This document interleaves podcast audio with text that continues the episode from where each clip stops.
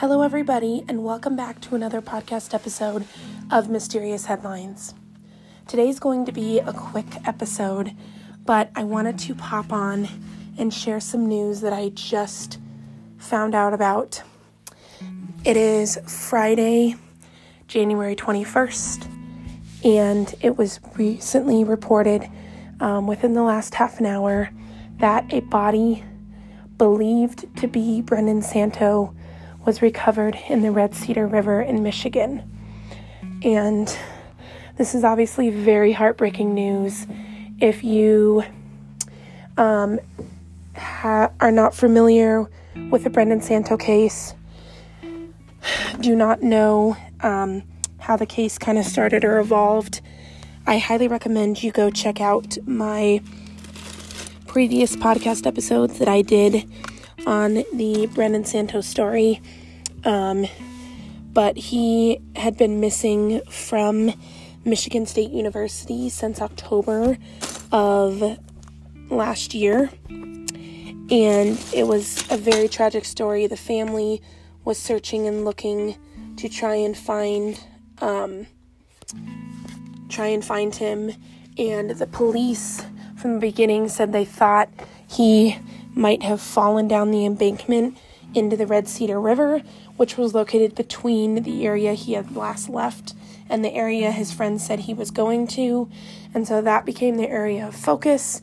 And there was actually a petition going on put out by the family to try and dam the Red Cedar River because they wanted to be able to um, do a more thorough search of the river um, because law enforcement had been limited based on the flow of the river. And so that petition had recently gone out to dam the Red Cedar River. And then today we get this news. So, very tragic news. They said it's not 100% confirmed that it's Brendan Santo, but they do believe it's Brendan Santo.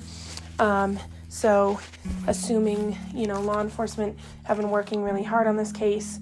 And so you can, you know, assume that, you know, the body probably matched the physical description of Brendan Santo. And so that is why they felt confident in saying that. But obviously, they'll have to do an autopsy um, and they'll have to do an identification to 100% say that it's Brendan Santo.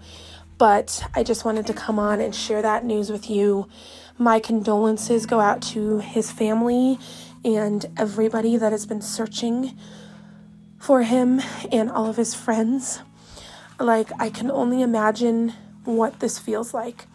I can only imagine the heaviness and the weight of finding out that your child, your brother, your nephew, your cousin, your neighbor, your friend, your grandson has has has died and you know what's going to come next is you know the autopsy to kind of reveal what happened. Um, you know there's the possibility as law enforcement have pointed out that he like slipped in the river.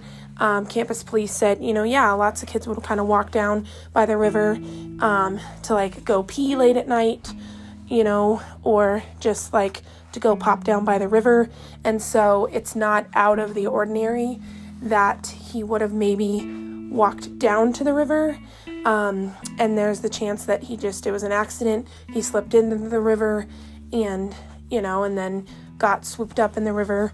And that's what happened. Um, or there obviously is the chance that there was foul play involved and that's, you know, someone else pushed him in the river or something of that nature. But um, it'll be interesting to see kind of what the autopsy reveals and if they're able to determine anything else surrounding where they found his body um, to say how they think he might have died. But again, my condolences go out to his family.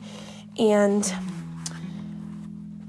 my goal, as I said from the beginning on this podcast, is to help bring closure and find answers for missing person cases. And as tragic and difficult as this is, I hope that this answer can bring closure to the family you know, now knowing that this is the circumstances and that they can hopefully start to gain closure because with, you know, with missing person cases, when families have no answers, you know, it's hard to know how do we move forward. We don't know if they're dead or alive. We don't know where they could be. And so to finally get closure of yes, you know, yes, they passed away, so then they can start the grieving process again. You know, they started the grieving process at the beginning when their when their family member went missing, and then they can start the grieving process again, knowing that okay, they're gone. We can now formally grieve. We can, you know, have our memorial service. We can, you know, move on celebrating their life. So I hope that the family moves forward with that, knowing that they can formally um, start that process. Thank you for listening to this podcast episode.